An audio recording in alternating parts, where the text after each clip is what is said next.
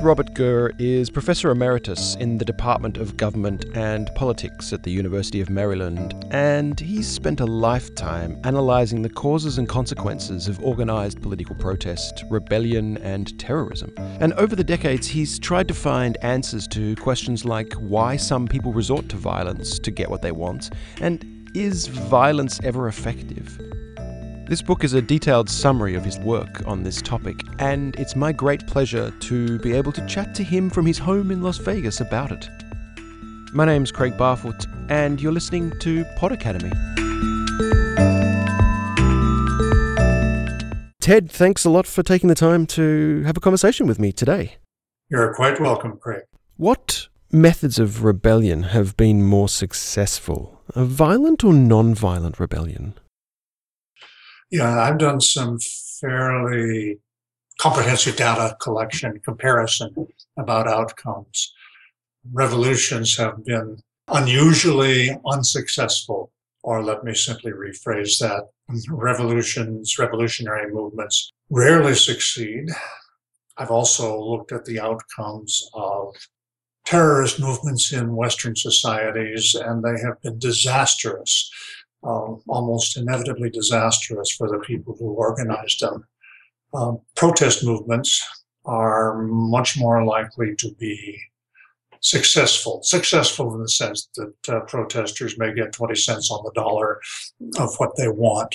But in democratic and semi democratic societies, they are the more successful, more effective strategy. Why, why do you think that is?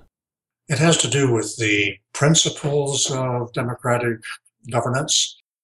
That is, how democratic leaders think they're obliged to respond to public input pressures of various kinds. Um, on the other hand, if the protesters go too far into violence, if it turns into you know rioting, uh, then that triggers a kind of reaction um, and a disinclination by democratic leaders to respond favorably.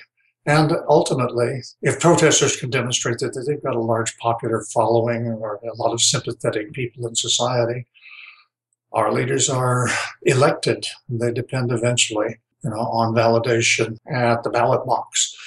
So better to make some concessions uh, than to try to eliminate the protesters so that's focusing uh, on democratic countries. What happens when we, we move over into to more of the non-democratic countries or countries that do rule with a bit of force?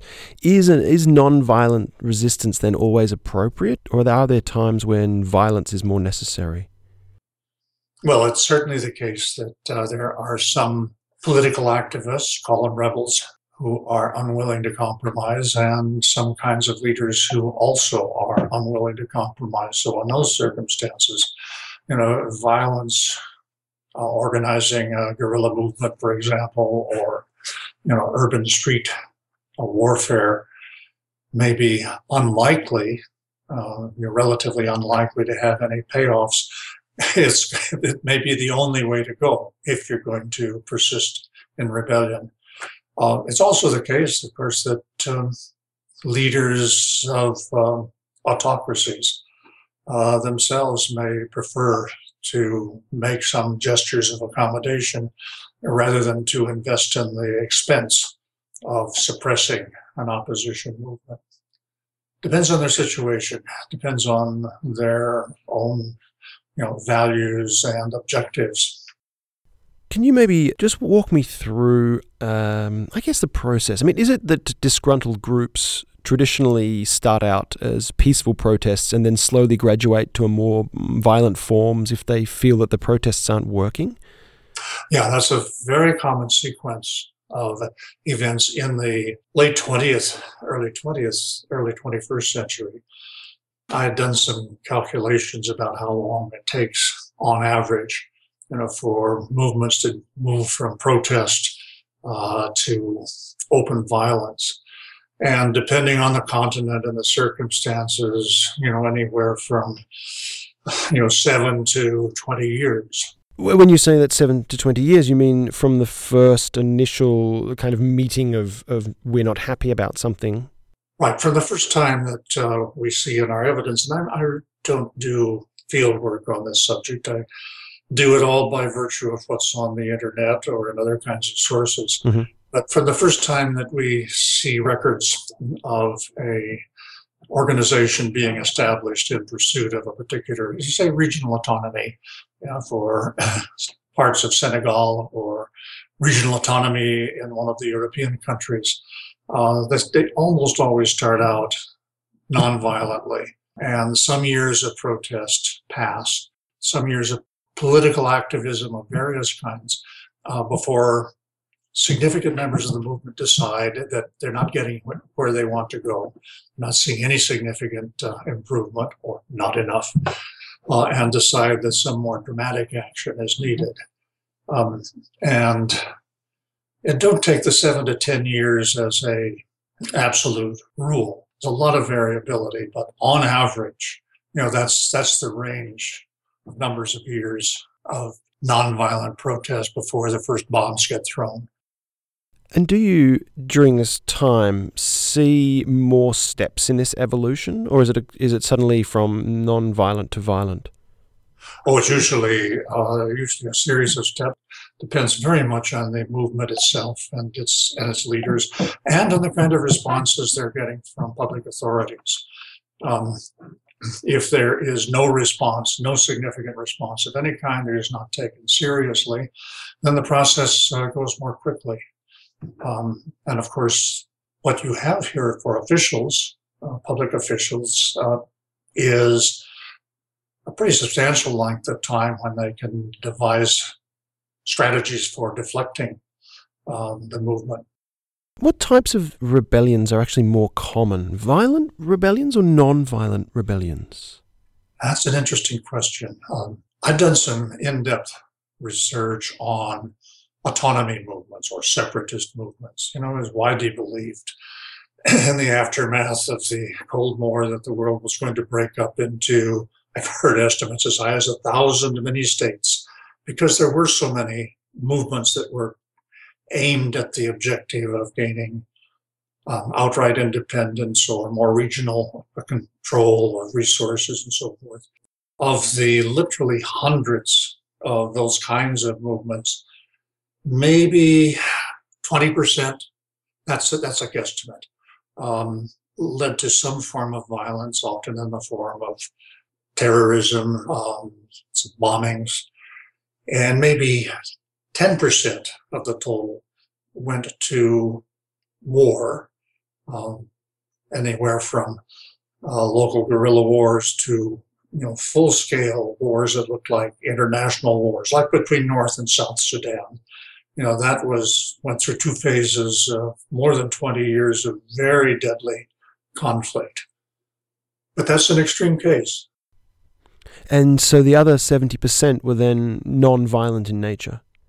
Uh, if not non-violent, then very minimal violence. Of this sort of 70% non-violent, how many of them would you say achieved their objectives?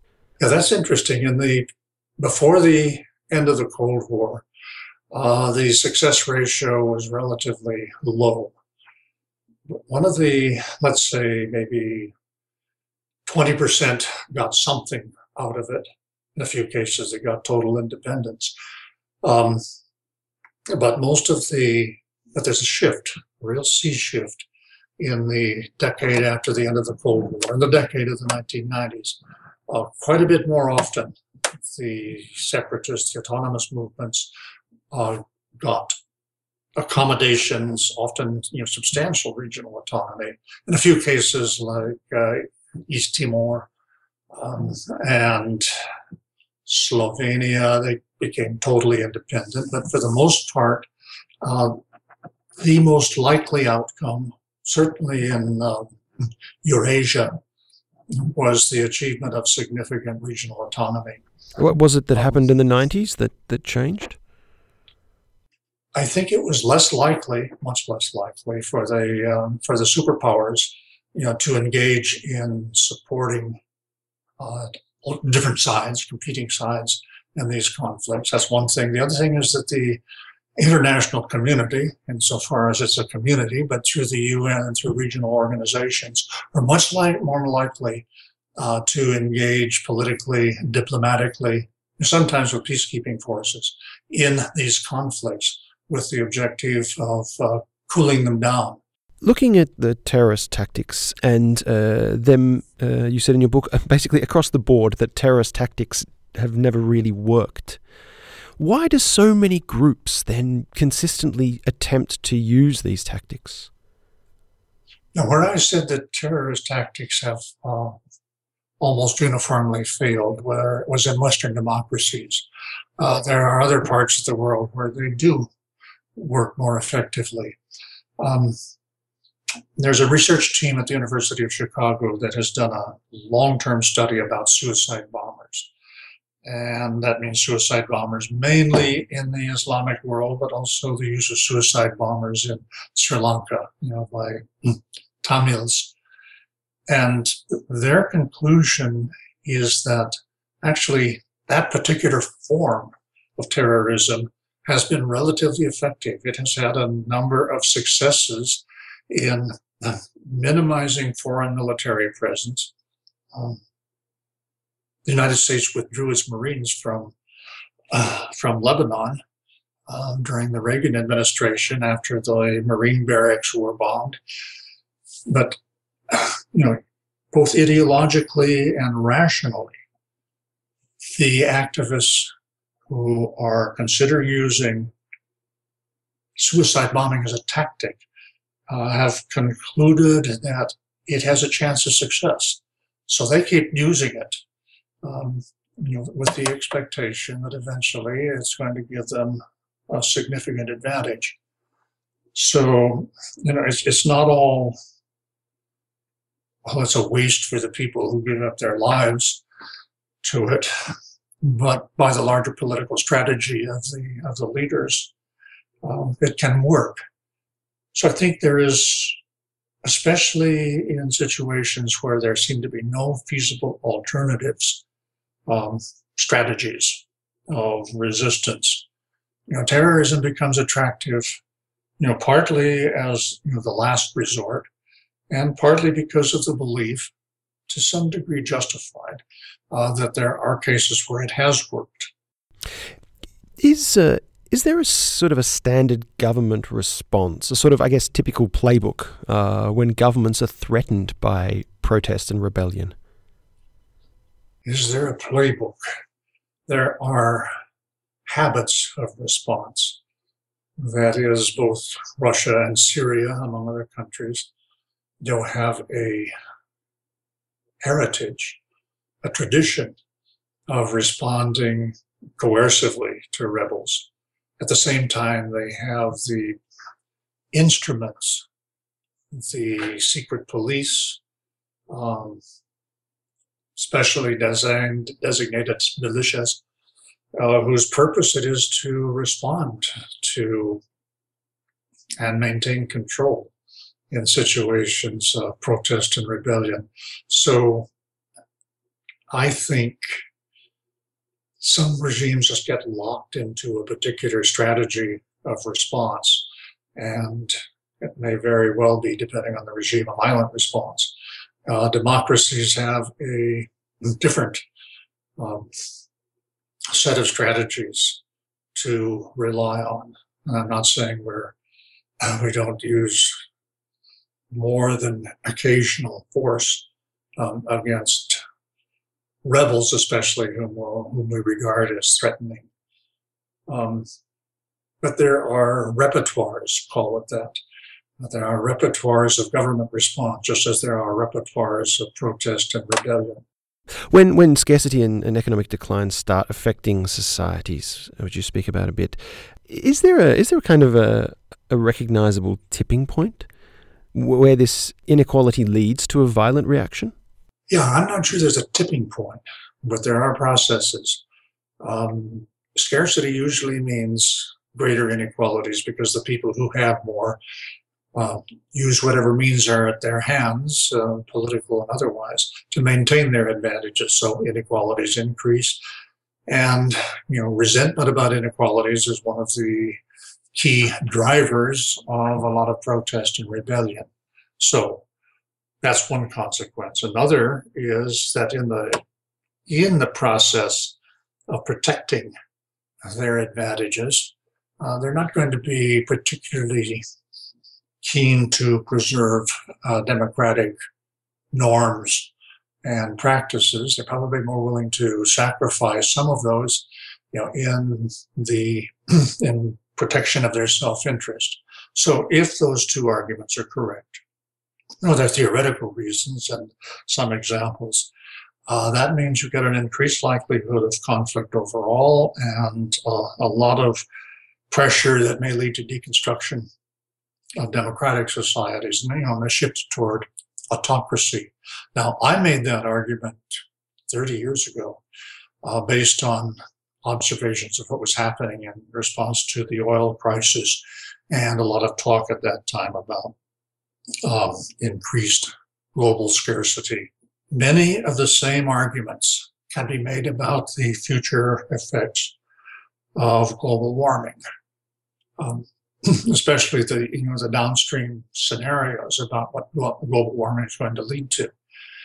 And I'd like to see somebody pick up the arguments I made in the past and apply them specifically uh, to what analysts are saying the likely consequences of global, global warming are. Could you quickly go into a little bit more detail what those arguments were? Okay.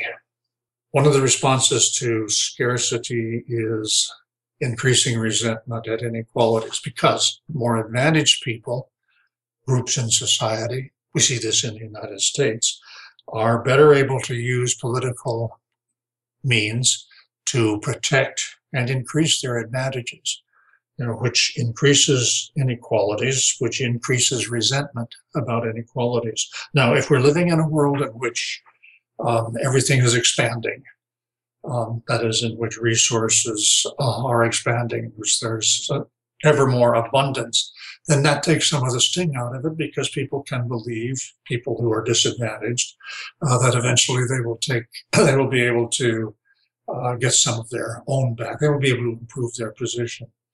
If it becomes perceived that there's a finite limit, that uh, there's nowhere, there's no likelihood of increased uh, prosperity if we're stuck at a particular uh, level of productivity, if things are going in reverse, um, then it's very difficult to difficult to convince people that they will get pie in the sky uh, in 20 or 30 years, and they're increasingly likely to be susceptible to membership joining uh, protest movements.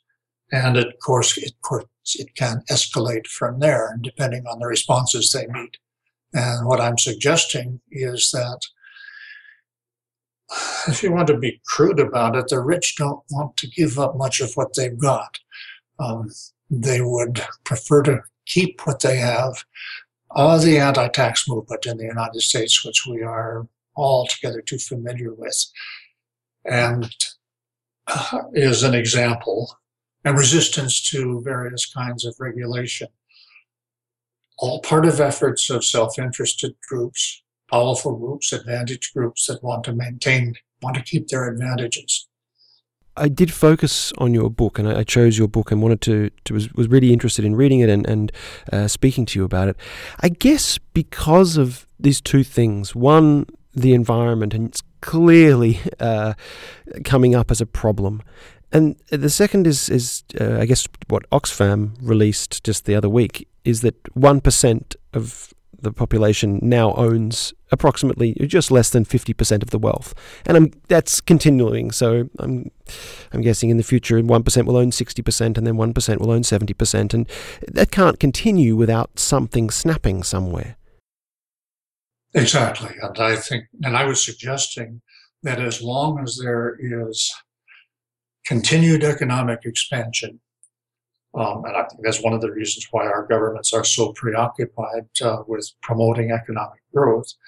Then uh, most people will accept the inequalities, thinking that uh, you know they too, uh, somewhere down the road, will be able to participate more, gain a bigger share of those uh, proceeds of those of that wealth. Um, but if it becomes apparent, and I think the consequences of global warming are an example of something that will become increasingly obvious, if it becomes apparent that uh, continued progress is not likely, that's when the you know, the perceptions of inequality will turn into resentment and political movements aimed against it, aimed against the super advantaged.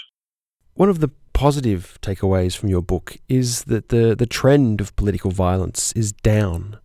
Has this been a steady decrease over the past decades? Well, if you were looking at the issue from the point of view of Beirut, if you were living in Beirut instead of Berlin, you would probably say that's nonsense. But if you look overall, and here I'm relying partly on my own comparative studies of civil wars and partly on Monty Marshall's compilation of data on casualties, there is an irregular but definite long term, say long term, a 30 year trend toward decreasing decreasing political violence. Um, whether it will continue, well, it depends on what you think the dynamics are driving it. I think we've gotten, we collectively, the uh, the countries and international organizations that are concerned about maintaining order have got enough of a handle on conflict resolution techniques that they can dampen you know a lot of conflicts before they reach uh, or reach the level of what's happened in eastern Syria and western Iraq. Finally, Ted, do you perhaps have a comment just about the, the militarization of the US police force that's going on at the moment? Oh boy. Uh, I think it's somewhere between useless and stupid, um, unnecessary. Um, the advantages of it are more than offset by the public uh, perception that the police are being militarized. On the other hand, the Defense Department, U.S. Defense Department, has a lot of surplus equipment they'd like to get rid of, and there are police officers, police departments uh, who uh, like the idea of being able to drive around and, and retread armored vehicles. Okay, so you, you don't think that this this militarization of the of the police is a sort of a deliberate tactic in terms of a response to maybe heightened uh, dissatisfaction in the community? Uh, it may be in a few communities, but uh, it's very hard to generalize about something like that across the country. I don't think so. I don't think there's any generalized concern. I think it's uh, police department, police chiefs' egos, you know, about building up their capacity uh, against threats as yet unknown. Ted, uh, thank you very much for taking the time to have a chat with me today. Uh, may I say, Craig, that you've given a very careful thinking to what I've got in there, and I much appreciate that. Ted, you're welcome. It was a fascinating book. Ted Robert Gurr is Professor Emeritus in the Department of Government and Politics at the University of Maryland. He's the author of quite a number of books, and he was good enough to chat to me between two morning coffees from his home in Las Vegas. And of course, thanks for taking the time out to listen to this conversation. I hope you really enjoyed it. Ciao!